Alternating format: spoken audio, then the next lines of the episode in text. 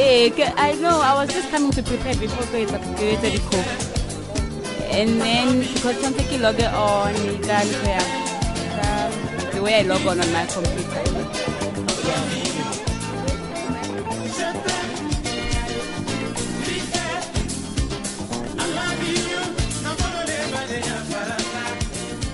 We took yeah, and then. What? Media. African Dialogue, looking at different events in depth, discussing a variety of issues. Yes. This is a very significant and historical election. This crisis is still No, damaging, it's highly sound bites. especially Finnish and Oh, your sound. European Yeah. economies very hardly, and that's an important Yes. reason to get Yes. more and more co- Yes. cooperation. And uh, what we see here is a clear Yeah. violation of one, Cool. the right to privacy of uh, Tiwonge and uh, Stephen. And also, we see Malawi violating its international commitments. Well, the position of Greenpeace is that it's been a disappointing meeting for marine species in particular. African Dialogue, a talk show where we cover anything and everything.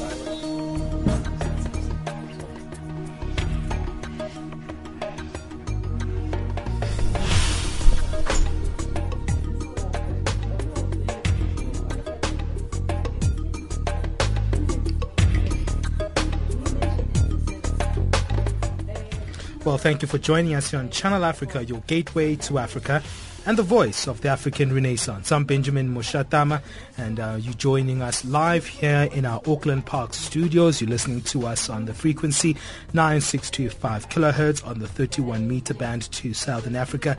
Yes, we're broadcasting live from South Africa, and today on our program we'll look at the progress made uh, in terms of looking at the new Partnership for Africa's Development, or more popularly known as NEPAD. We'll look at the progress made with that uh, African Union initiative or program. But before that, let's get our news.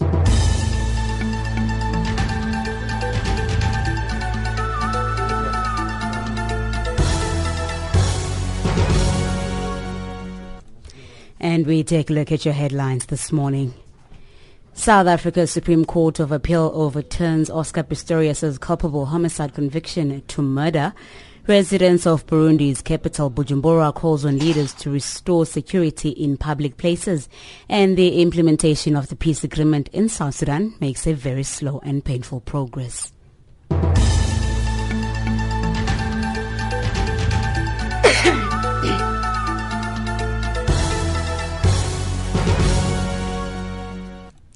With your latest news, a very good morning. I am Onelin Tsinsi. South Africa's Blade Runner Oscar Pistorius' culpable homicide conviction has been overturned to murder in the Supreme Court of Appeal in Bloemfontein in the Free State Province. Justice Eric Leach had just finished reading the judgment in the case between the state and Pistorius. He poked holes in High Court Judge Thokozile Masipa's verdict and found that the trial incorrectly applied the principle of dolus eventualis, which deals with indirect intentions to kill. Leach also said Masipa didn't take into account relevant circumstantial evidence. Residents of Burundi's capital Bujumbura are calling on leaders to restore security in public places like nightclubs, which are becoming the main target of criminal attacks. The call follows a series of deadly attacks in several pubs in and around the capital. Bernard Bankokira reports from Bujumbura. Since a couple of days, night attacks against public places like pubs continue to be reported here and there inside and outside the capital Bujumbura. Another pub was attacked on grenade Tuesday night, injuring three people. Night violence continues also in some parts of the capital Bujumbura. Meanwhile, the government says the country is peaceful to a rate of 99%, calling these attacks minor incidents that cannot prevent the country to continue with its normal life. The implementation of the peace agreement in South Sudan is making very slow and painful progress. That's the message delivered by United Nations head of peacekeeping operations in a briefing to the Security Council in New York. Hervé Ladsous has noted minor progress on certain elements of the peace agreement signed over three months ago, but lamented several violations, most notably continued clashes between the warring parties and significant civilian loss of life that has only served to make a desperate humanitarian situation that much worse. Sharon Bryce Peace reports from New York. The doubters of this peace deal are likely feeling vindicated, and with clashes continuing, fears that any progress made to date will be lost. While parties have now agreed to outstanding security arrangements, including a withdrawal of Ugandan troops in support of President Salva Kiir from the country, the opposition failed to attend the first meeting of the Joint Monitoring and Evaluation Commission in late November amidst continued instability. Ladsous also warned parties against taking unilateral actions that would undermine reconciliation, including a decision by President Kiir to establish 28 states in the country that appears to have the backing of the country's legislative assembly. Lawyers representing the SADC Commission have told the Lesotho High Court that it does not have jurisdiction to hear a case in which Lieutenant Colonel Tefo Hashatsi wants the Commission nullified. The Commission investigated Lesotho's instability and the death of former Army Commander Maaparankoe Mahao. The court granted an interdict for Hashatsi not to appear before the Commission when it summoned him a second time in October but his full application for the findings of the commission to be thrown out is now in session. Ntakwane Ngatane reports. The court has ruled that while Hashatsi wanted to oppose the TRC joinder, the case has public interest and its outcome will impact on areas of the mandate of TRC being democracy, good governance and human rights. The SADC Commission has presented its preliminary arguments. Its position is simple, that Lesotho has no jurisdiction to oversee civil processes against it or its officers. Lawyers for the Mahao family agree to an extent with this opinion. They say for that reason Hashatsi should not bring this case to a Lesotho court because it will not enforce any of its findings. And finally, a new initiative designed to shed light on the proliferation of hate speech in the media has been launched by the United Nations Alliance of Civilization. UNAOC kicked off the new efforts on Tuesday with a symposium at the UN headquarters in New York. The campaign is designed to bring greater attention to the prevalence of hate speech worldwide. Veronica Reeves reports. The pervasiveness of the language around the world has become a growing concern for the UN, particularly as violent terrorist organizations such as ISIL use the media to spread their messages of hate and recruit new followers. The UN's High Representative for the Alliance of Civilizations, Nasser Abdul Aziz Al Nasser, said the recent refugee and migrant crisis gripping Europe has also spurred an uptick in the spread of hate speech. Wednesday's symposium was the first of several such meetings the UN will hold in locations around the world on the topic. A social media campaign using the hashtag SpreadNoHate has also been launched by the UN as part of the initiative. Recapping on your top stories, South Africa's Supreme Court of Appeal overturns Oscar Pistorius' culpable homicide conviction to murder. Residents of Burundi's capital Bujumbura calls on leaders to restore security in public places and the implementation of the peace agreement in South Sudan makes a very slow and painful progress. Channel Africa News.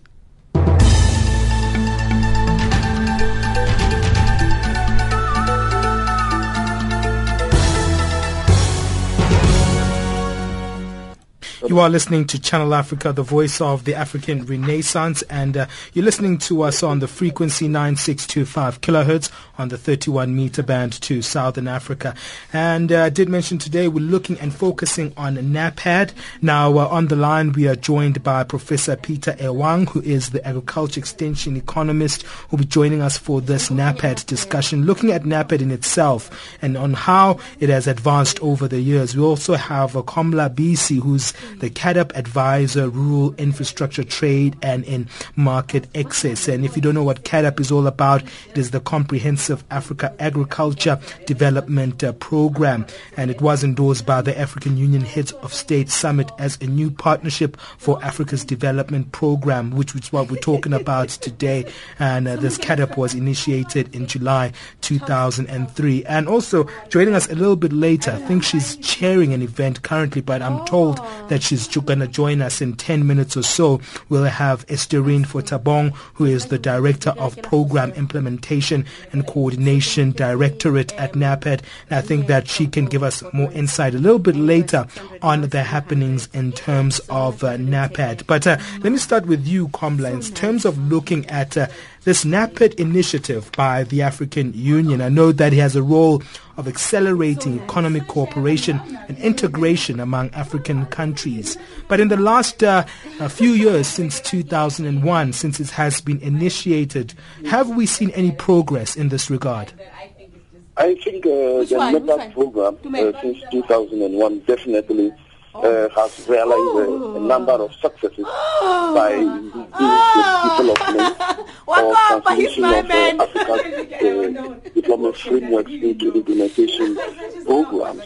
Uh, more specifically, we can talk evidently about a program such as the Comprehensive Africa Agriculture Development Program, CAADP, uh, which through NEPAD efforts uh, was endorsed by the African head of state in, in, in 2003 as a key instrument for, for guiding Africa's agriculture transformation agenda, uh, noting that agriculture forms the backbone of many of the African uh, e- economies. I mean, I can go ahead to mention uh, other programs such as PIDA uh, that focuses more on infrastructure uh, development, uh, the NEPAD education program. So uh, there are a number of successes that uh, NEPAD has realized over the years by translating African Union decisions into clear and concrete implementation programs and frameworks. Well, let me come to you rather uh, in terms of uh, those particular programs, uh, Professor Peter Ewang. Have we seen these programs uh, really reach the people on the ground? Uh, as an ordinary African yeah. myself, uh, yeah. I'm not quite sure if I've actually seen um, a NEPAD program or initiative actually take off because I'm not quite sure which project is which. Is it a domestic project that is taking place or is a continental project that's taking place? Do we see these ideals that are highlighted in NEPAD really transferring to the ordinary person on the ground, Professor Ewang? Oh, thank you. Thank you very much, Ben. And uh, uh, Komla, good morning. How are you? Good morning, sir. Yeah, I, I, I, must say before we, we even go into those details uh, that you're asking for, we must acknowledge and uh, appreciate uh, the founding fathers of, of NEPAD because for the first time after Africa's independence, we had African heads of states saying it's about time we take responsibilities for our own activities. So to start to go there, the African heads of states acknowledging that Africa has to make decisions for itself is instituted NEPAD. The organization is purely African, really African, and some of the programs that uh, uh, has just put in place are real. Now, your question is, was the common man see that thing? Yes, in many, many countries, you would, you you talk to, we talk about NEPAD and you get it. People know what NEPAD is up to doing. CAADP is fundamental. You realize that for the first time in many, many years, African agriculture has been brought into the forefront in many spheres. Uh, two, about two weeks ago, uh, as the implementing organs of, uh, of the AU, had a fundamental and strategic conference where agriculture was brought in, not just ordinary agriculture, but agriculture focusing on women. So, you, uh, and, and if you were there, you would see that we're not talking about policy policy women, women who do make agricultural policy. These are women who are on the ground doing practical work. So I, I would say those activities are very, very clear and are very, very related to the common people across across the continent.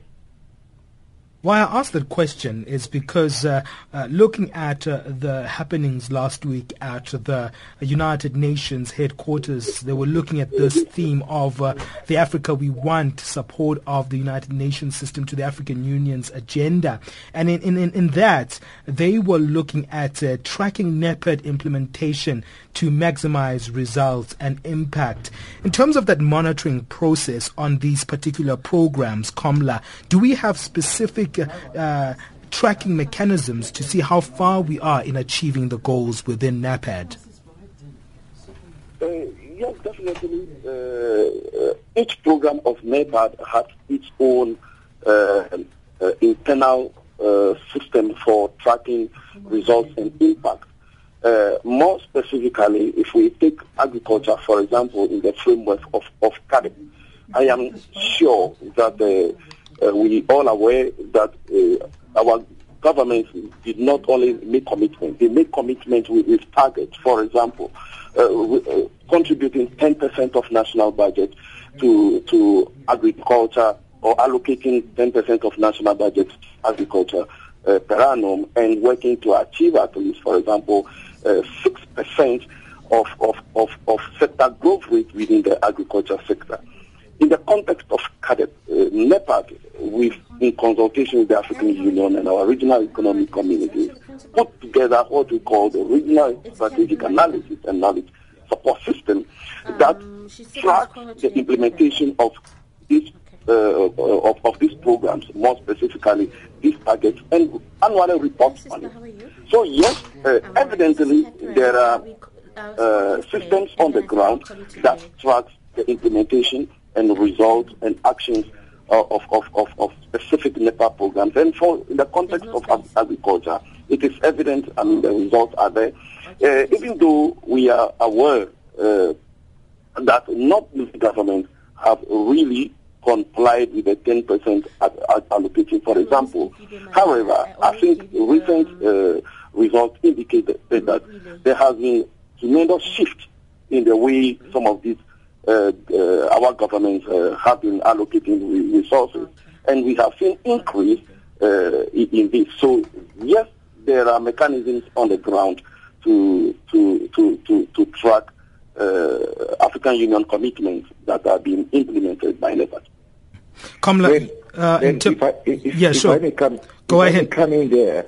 Uh, I, I, I don't, I don't, I'm not, a, I'm not a NEPAD employee, but I, I want to concur with, uh, with uh, Komla that not only the internal structures for evaluating or seeing what programs are going on, NEPAD is engaged uh, as an as an implementing agent is engaged with strategic external external uh, uh, providers who who give who provide independent evaluation regarding the programs that NEPAD has put in place. So it, it's it, NEPAD doesn't only look at themselves, and, and I think that is the critical point that we have to realize that it has taken the thing outside offices and it's come to African African specialists in areas of infrastructure, capacity building, agriculture, uh, those pro- those programs that are very very critical to the continent. So mm. the, the hmm. ex- external ex- the, the, the, bringing in of external uh, strategists or thinkers in the African continent to give input in whatever they do, I think it's it's it's a um, it's a very very uh, uh, recognizable, very very appreciated process with the help of uh, the CEO, Madam Estherine, and, and those, those those those people who are involved mm. in it. Mm. Yeah. So well, I, I, I, I say the external, the bringing in of external ideas, people who don't are not employed oh. for, for, within NEPAD, gives you a stronger understanding and, and appreciation of what the organization and its institutions and the, and the people are doing. Yeah. Well, I want us to come to some examples, real tangible examples when after we take this particular break, because I really need to know as a, a, a media person or as a, a, normal African, what are these tangibles that we've seen coming out from NEPAD? Just some few examples, because when we do look around, it's very difficult to identify a NEPAD uh, program or a NEPAD initiative. But uh, we're going to take a break. Uh, do you think that we know enough about NEPAD, we've heard our guests saying, hey, you know, when you go to certain African countries, when you speak of NEPAD, people can say, we know what NEPAD is all about. But do you know what NEPAD is? Do you know what its vision is and how it's actually uh, been implemented on our continent? Let us know your thoughts by SMSing us on plus two seven eight two three. 325905. That's plus two seven eight two three three two five nine zero five. We always hear about these various programs and these various things and projects that are taking place on the continent. But do we really, really, really know what's actually happening in this front? On the line, I have Komla Bissi, who is CAADP's advisor in rural infrastructure, trade and marketing, or market access rather, and he's representing the African Union. And also we have uh, Professor Peter Ewang, who is an agriculture extension economist. But uh, we'll also try to get hold of the director of program implementation and coordination directorate at NEPAD, Estherine uh, Fotabong. We were trying to get hold of her earlier, but apparently she's chairing an important meeting. But we'll try our best to get sure that we get hold of her. She'd agreed to do this interview today and be available for us. So we'll see how that uh, uh, takes place during this hour. But we'll continue after this uh, uh, break.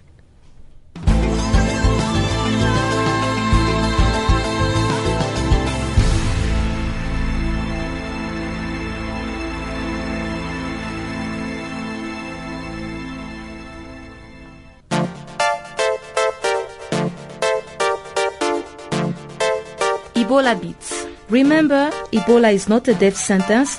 Get treatment sooner. This message is brought to you by Channel Africa and supplied by World Health Organization. Follow the discussion on Twitter using the hashtag BeatEbolaNow.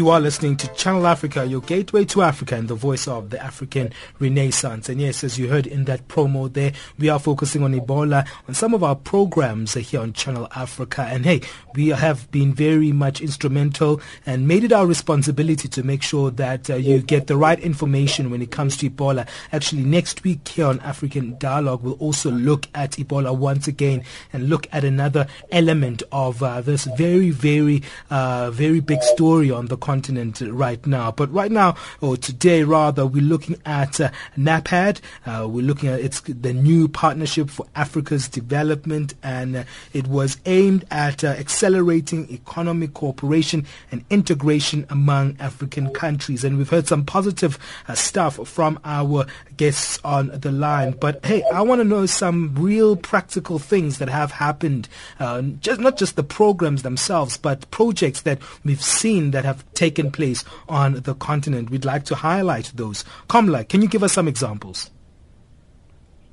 Uh, yes, I think first of all we need to uh, uh, clarify that NEPAD as a, as a partnership initiative is not expected to be the actual implementing uh, agency on the ground at country level, but rather coordinating and uh, uh, facilitating uh, implementation of, of programs where member states themselves take the lead in implementing some of these programs.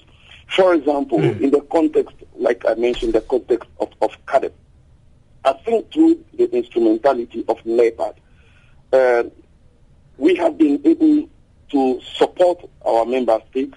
At the moment, uh, 43 out of the 54 countries have fully committed to CAADP in the sense that 40 of them have used the framework to review their national agricultural systems, uh, agree on priority investment areas, uh, develop investment plans around these priorities, and are in full-fledged implementation uh, in, in, the context of, of, of NEPAD. Mm. I must mention that 30 of these countries have fully developed their uh, business uh, plans or investment plans, and 28 of those have been evidently analyzed and reviewed by external partners, including local partners, including other partners such as the regional uh, regional economic communities and the NEPAD agency and the African Union. And these programs are in full-fledged implementation.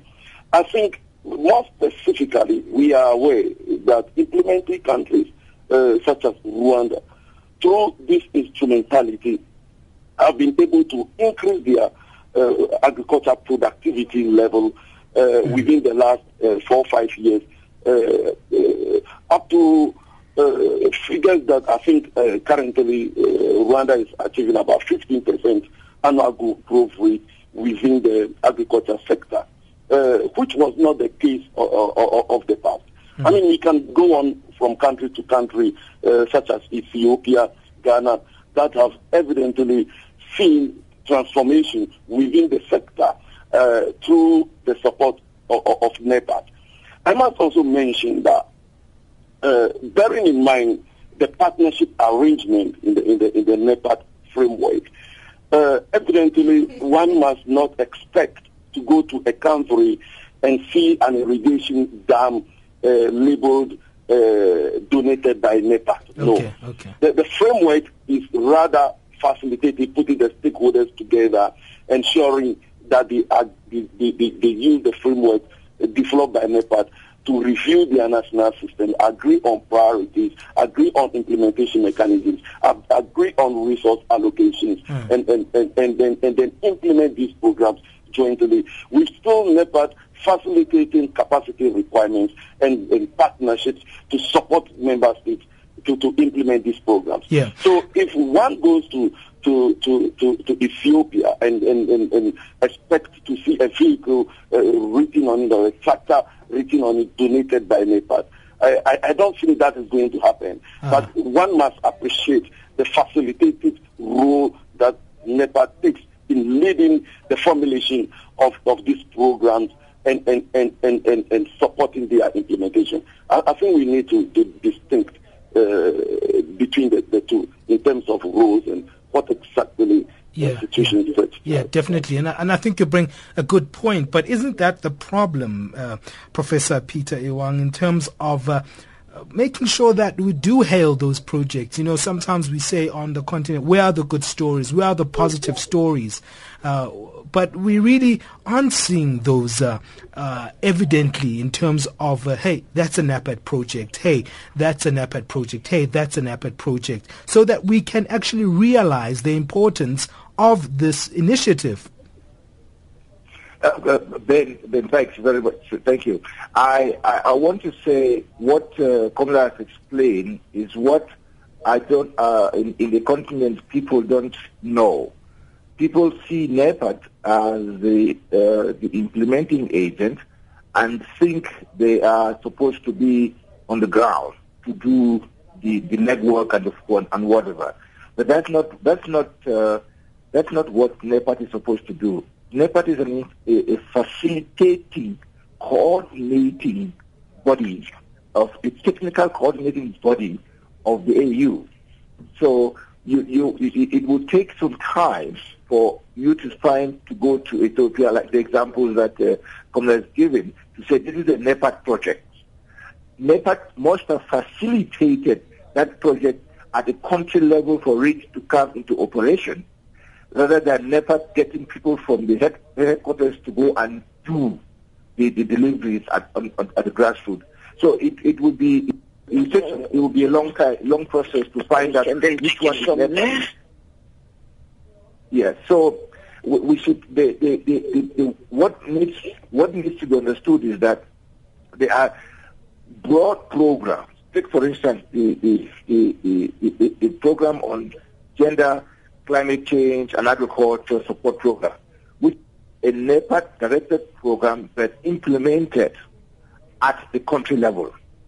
So if you want to give credit or you want to look for anybody to say, I want to thank, you will not only thank the countries, you will also thank NEPAD because NEPAD is the agency that facilitated these programs to be implemented into into in, in the respective countries.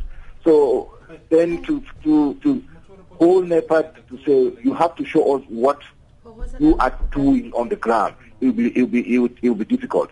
Countries mm, are mm. responsible mm. for, for, for implementing what they agree, what their what, what their heads of state agree. Okay. Uh, okay. The, the, example, the, the, the, conversation given by by by by Komla in terms of the six percent, mm. NEPAD cannot go to as an agency, cannot go to to Cameroon or Nigeria and say, well, uh, we want you to do this. Mm. The mm. countries would have to say, okay, this is the framework that our heads of state have agreed okay, on, okay. and this is what we should do. How do we go about doing it? There are lots of things that uh, NEPAD as an agency is doing, but you would not find their name on a signboard. Take, for instance, you go to, to, to a province in South Africa, you say, okay, this project is donated by. Mm, you won't be able to find that. Okay, I think I understand that particular point, but I, I have to introduce now Sterine Fotabong, who's just joining us. Uh, she's the Director of Program Implementation and Coordination Directorate at NEPAD. And uh, Sterine, you're joining us with uh, Komla Bissi, who's also part of this uh, uh, conversation, who's from the African Union, the CAADP advisor of the Rural Infrastructure Trade and Market Access. And just to let you know, Sterine, we also have Professor Peter Ewang, uh, who is an agriculture extension economist. And uh, thank you for joining us finally, Estherine. Thank you. Thank you for having me. Mm. Now, we heard from the current president of the sixth, ninth session of the United Nations General Assembly, Sam Kutesa, who re- recently highlighted just last week at the UN headquarters looking at this Africa Week, the issue of how NEPAD has uh, been very significant in the issue of infrastructure development in terms of fulfilling uh, NEPAD goals. How important is this element of infrastructure on the continent currently? Well, thank you, uh, and thank you for that question. Um, well, I, uh, I think the importance of infrastructure um, to the continent um, cannot be overemphasized. You know, um, it is important for various reasons. Um, one, to promote inter-regional trade, for instance, um, to encourage the free movement of Africans within the continent, and to support the achievement of the objectives of other critical economic sectors of the continent, for instance, agriculture, um, trade, um, tourism, all of these sectors to be optimally performant. Uh, we have to mm-hmm. have an infrastructure in the continent that is up to date and that is functional. Mm. So infrastructure development in the continent is a critical, critical um, goal if we want to see the transformation of, of the continent. Mm. Now, in terms of uh, looking at that, uh, I was just told that uh, you were busy today in terms of uh, chairing a meeting whereby you were looking at uh, NEPAD's budget in terms of moving forward. How things going on that front? Is there support in terms of uh, that financial part of NEPAD? Well, that's a very interesting question. yes, I'm, I'm, just chairing the meeting that we are looking at um, um, um, the implementation of programs in the continent. And um, I will say that for the implementation of uh, NEPAD programs that uh, really defined as programs that encourage regional integration, um, there is high-level political commitment to do that. Um, so, for instance, if we take CAADP, um, we know that one of the objectives of CAADP was for member states to put um, 10% of the budget into agricultural activities in the member states. And we have seen uh, a positive trend um, towards this goal being fulfilled. That said, we still need to be able to mobilize significant domestic resources so that we have um, Africans funding the majority of the development programs. Um, right now, we have a situation where we, we have a significant um, amount of the resources um, that goes into implementing programs coming from member states, sorry, from development partners.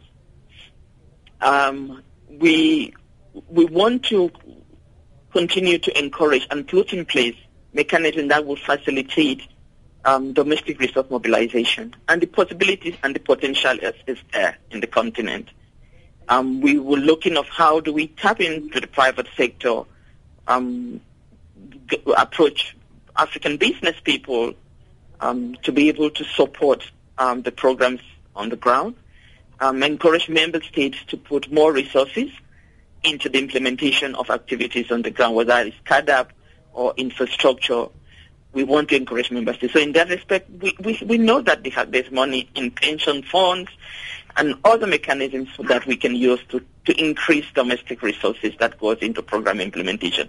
So these are some of the issues that we are discussing today, and hopefully we will come out with, with, with, with some um, strategies that will help us mm-hmm. to engage mm-hmm. these various players so that they can um, invest more into the country's continent's development program. Okay, Esther, I'm going to ask you a question in terms of that that you probably don't like, and we, we, we earlier highlighted it, but I have to ask it as a, a, news person because we have seen this NEPAD Business Foundation taking center stage with large, uh, like uh, corporate companies buying into this mission. How does this foundation fit into the goal of NEPAD, and how do we as media people relate with this NEPAD Business Foundation in itself?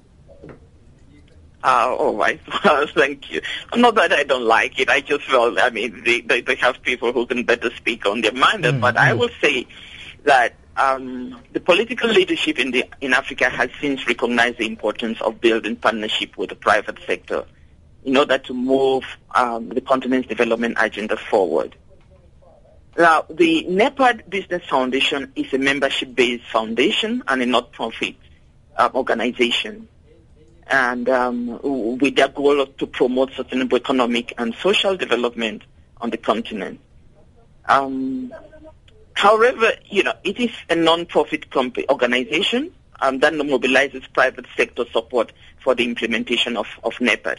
So it's not it's, it's not like um, a branch of the NEPAD agency or the African Union, but it is is is an organization that has been put together by its members um, to attract private sector support in the implementation of NEPAD programs. And this is truly appreciated because we have, we know, um, and it's now clearly recognized that we will not drive the development agenda of the continent by with just um, public sector resources.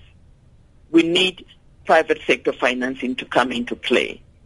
And so um, working with the NEPAD Business Foundation um, that is trying to uh, mobilize private sector funding to support strategic um, sector areas in the continent is welcome. So they do work in mobilizing investors to see how they can engage in the agricultural sector, mm. in the infrastructure sector, mm. in tourism sector, from really a private sector perspective, bringing business to invest in this in the sectors. And so what they do um, is well appreciated mm. um, by the NEPAD agency, uh, but they are not um, an entity of the NEPAD agency. Okay, thank you so much for, for, for, that clarification. So we also understand as uh, media, but uh, we're going to take a little break. And uh, uh when we come back, uh, I want us to look at uh, this year. I know that this year was underlined as the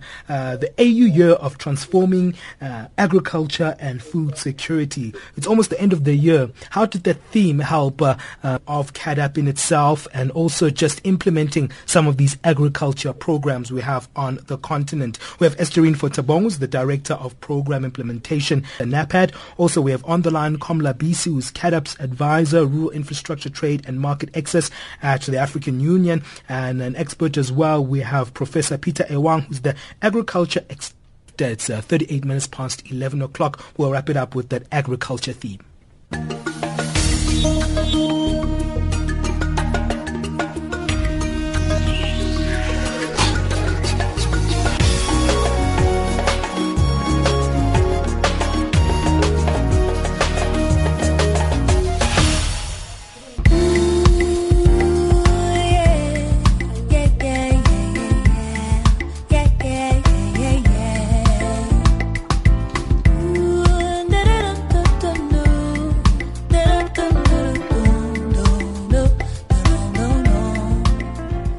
Lira, South African Afro Soul singer and songwriter. You're listening to Channel Africa, the voice of the African Renaissance, celebrating 20 years of South African freedom and democracy. Channel Africa, the voice of the African Renaissance. Channel Africa, the voice of the African Renaissance. As you could hear from the very famous African singer Lira there, endorsing what we do here on Channel Africa. But uh, let's look at the theme of uh, uh, the this year's uh, AU uh, mission in terms of the emphasis of uh, transforming of agriculture and food security.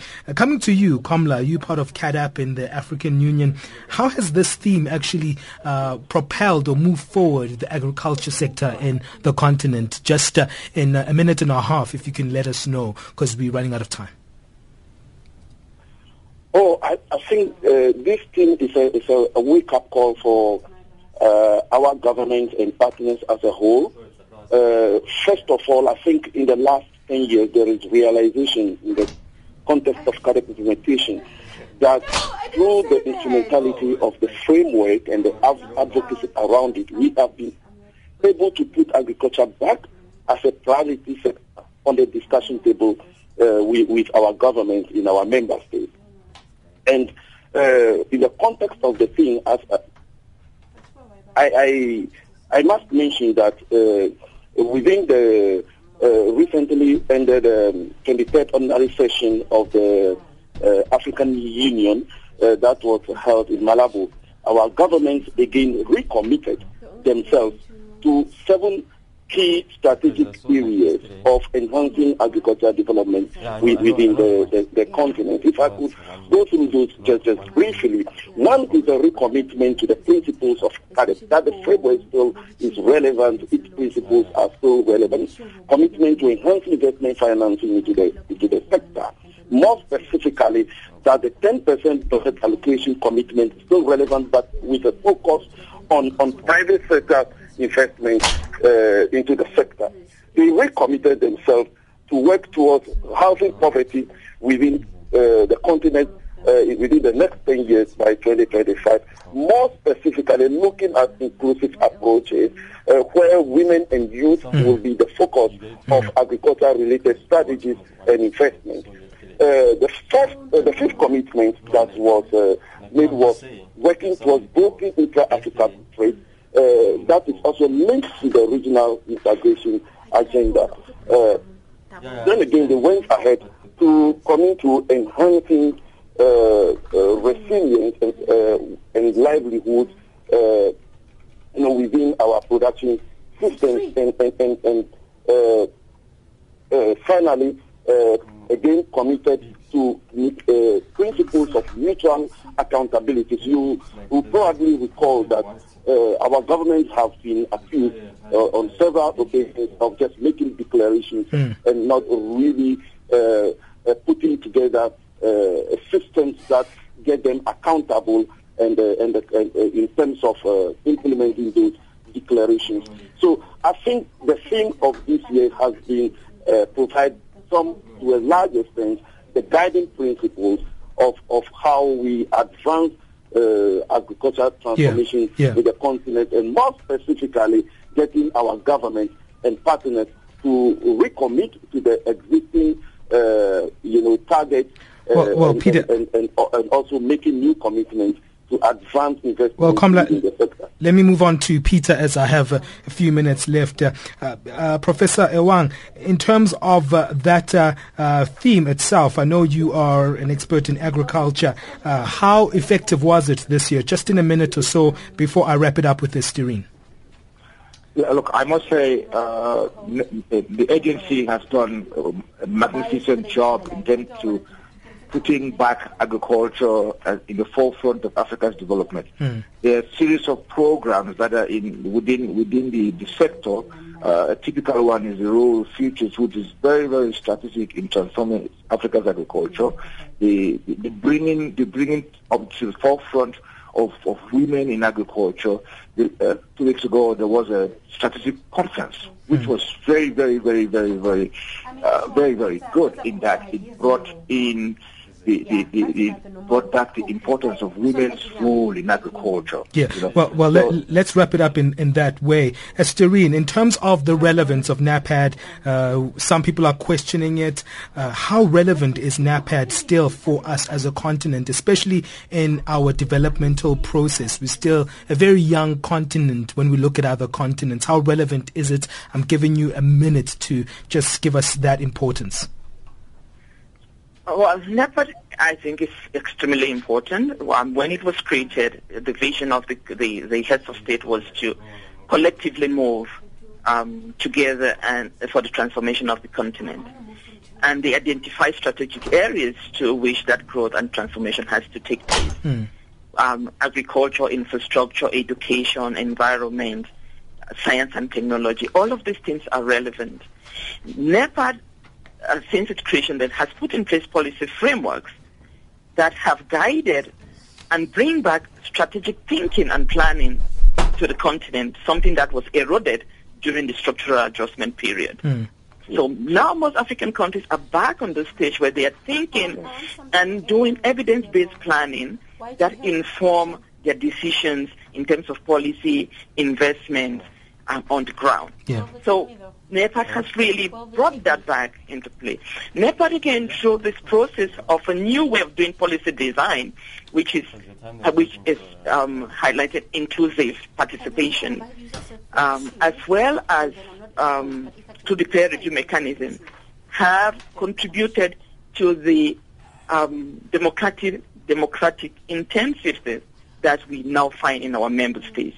So we see mm civil society engaging, you know, yeah. in policy making processes and holding government into account to deliver on promises they have made in terms of programs that will drive development in the continent. Well, we have to let it go there, but uh, we want to really uh, have a partnership as Channel Africa with uh, NEPAD. So hopefully we'll create those partnerships between us and NEPAD to make sure that all these things that are happening on a regular basis, we stay in touch with NEPAD. But I want to thank Estherine Fotabong, who's the Director of Program Implementation and Coordination Directorate at NEPAD. She had a busy schedule, but when I spoke to her, I said, I will make time for you. So I really appreciate that. I also want to thank Komla Bissi, who's CAADP's advisor in rural infrastructure, trade, and market access at African Union. I also want to thank uh, Professor Peter Ewang, who's the agriculture extension economist. Thank you all for joining us here and giving us those insights. Thank you for well, inviting us. Thank, thank you. you. Thank you. Now it's time for us uh, to move on. Let's get our economics update.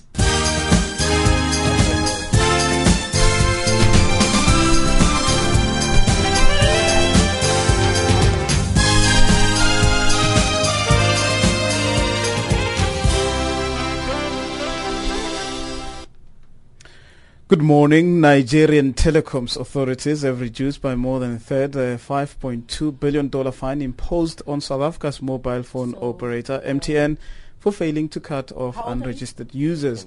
MTN has been in talks with high-ranking officials from the NCC since late October in a bid to reduce the fine. Nigeria, MTN's biggest market, has been pushing all telecom operators to verify the identity of their subscribers on concerns that unregistered SIM cards were being used for criminal activity in a country facing an insurgency. MTN, which has also made senior management changes following the resignation of its Nigerian uh, chief executive, says it will urgently engage with the Nigerian authorities before responding formally to the NCC decision to reduce the fines. South African President Jacob Zuma says the implementation of identified investment projects can unlock the country's economic potential. He was speaking after holding bilateral talks with his Chinese counterpart Xi Jinping. It's on air, guys. Okay, okay. We agree that more could and should be done to increase our trade and investment figures. South Africa has just hosted an inward buying mission from China. We wish to invite more inward buying missions to South Africa. Uganda and the United Arab Emirates are devising means of addressing the trade imbalance that exists uh, between the two countries while announcing the United Arab Emirates Uganda Trade and Investment Conference in Kampala last week. State Minister for Privatization Ernestine Kajara said the conference will address the trade imbalance between Uganda and the UAE. A delegation of 35 business people from the UAE is in Uganda on a campaign to increase UAE's investments in the country. Ghanaian Finance Minister Seth Terkper has once again debunked a senior economist Muhammadu Bawumia's assertion that government intends laying off workers after the 2016 elections. Bawumia claims that government plans delaying the exercise for political expediency as elections beckon in 2016. Reports say this is not uh, the first time that uh, Bawumia had made such comments. Old Mutual Investment Group says South African companies exposed to, to commodities and the domestic economy are likely to perform poorly in the short to medium term. The group's economic outlook shows that investors with some offshore equities will do well. Tsepo Mungwai reports. The domestic economic landscape will remain challenging for many local businesses in coming months. Old Mutual Investment Group is funding some offshore investment. That's with both the global and domestic factors seemingly conspiring against the local economy outlook. Financial indicators now the US dollar trading at 14.39, South African rands at uh, 10.69, Botswana pula and at uh, 10.30 against the Zambian kwacha. Also trading at 0.66 to the British pound and 0.94 against the euro. On to commodities, gold $1,055, platinum is at $834, at $3.56 per barrel. And that's your economics news.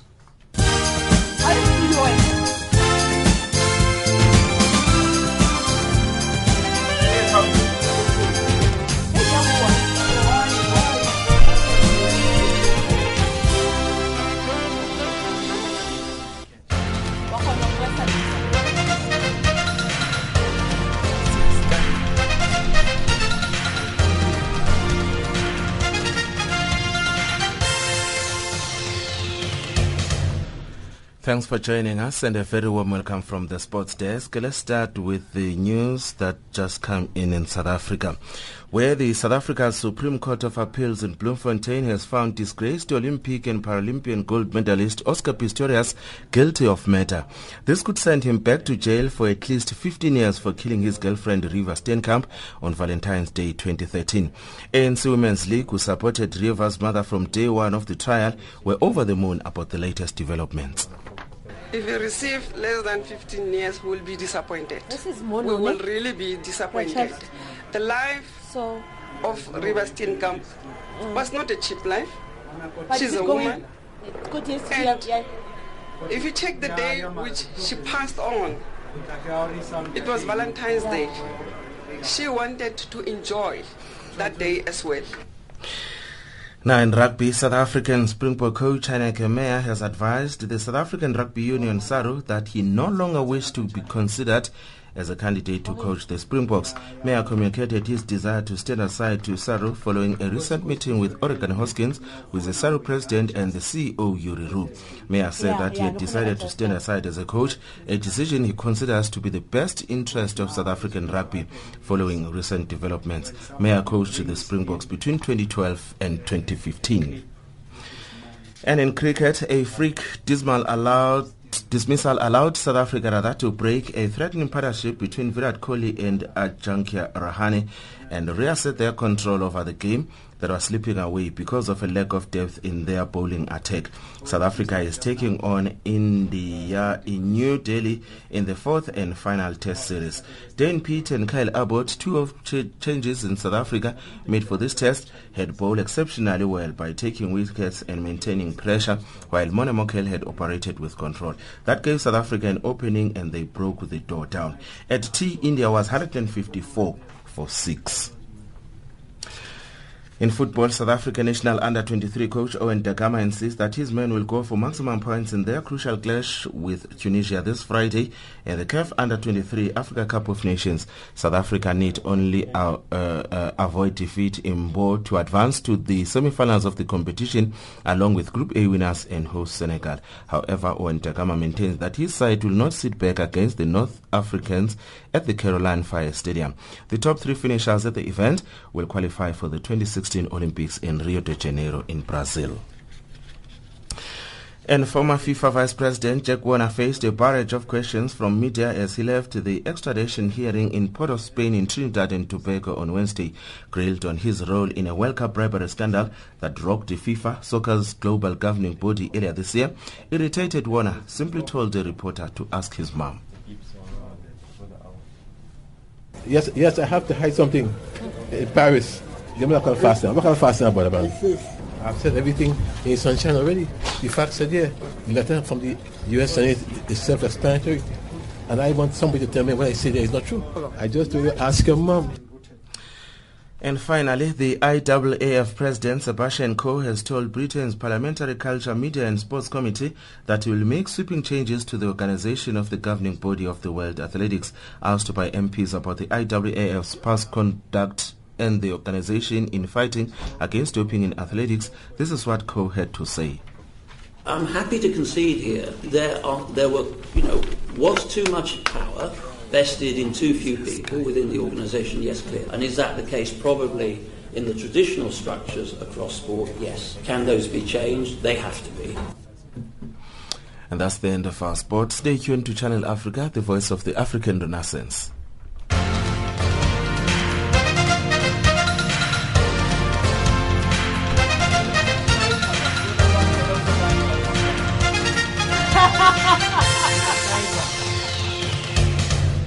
Thank you for joining us, Africa. Until next week, God bless.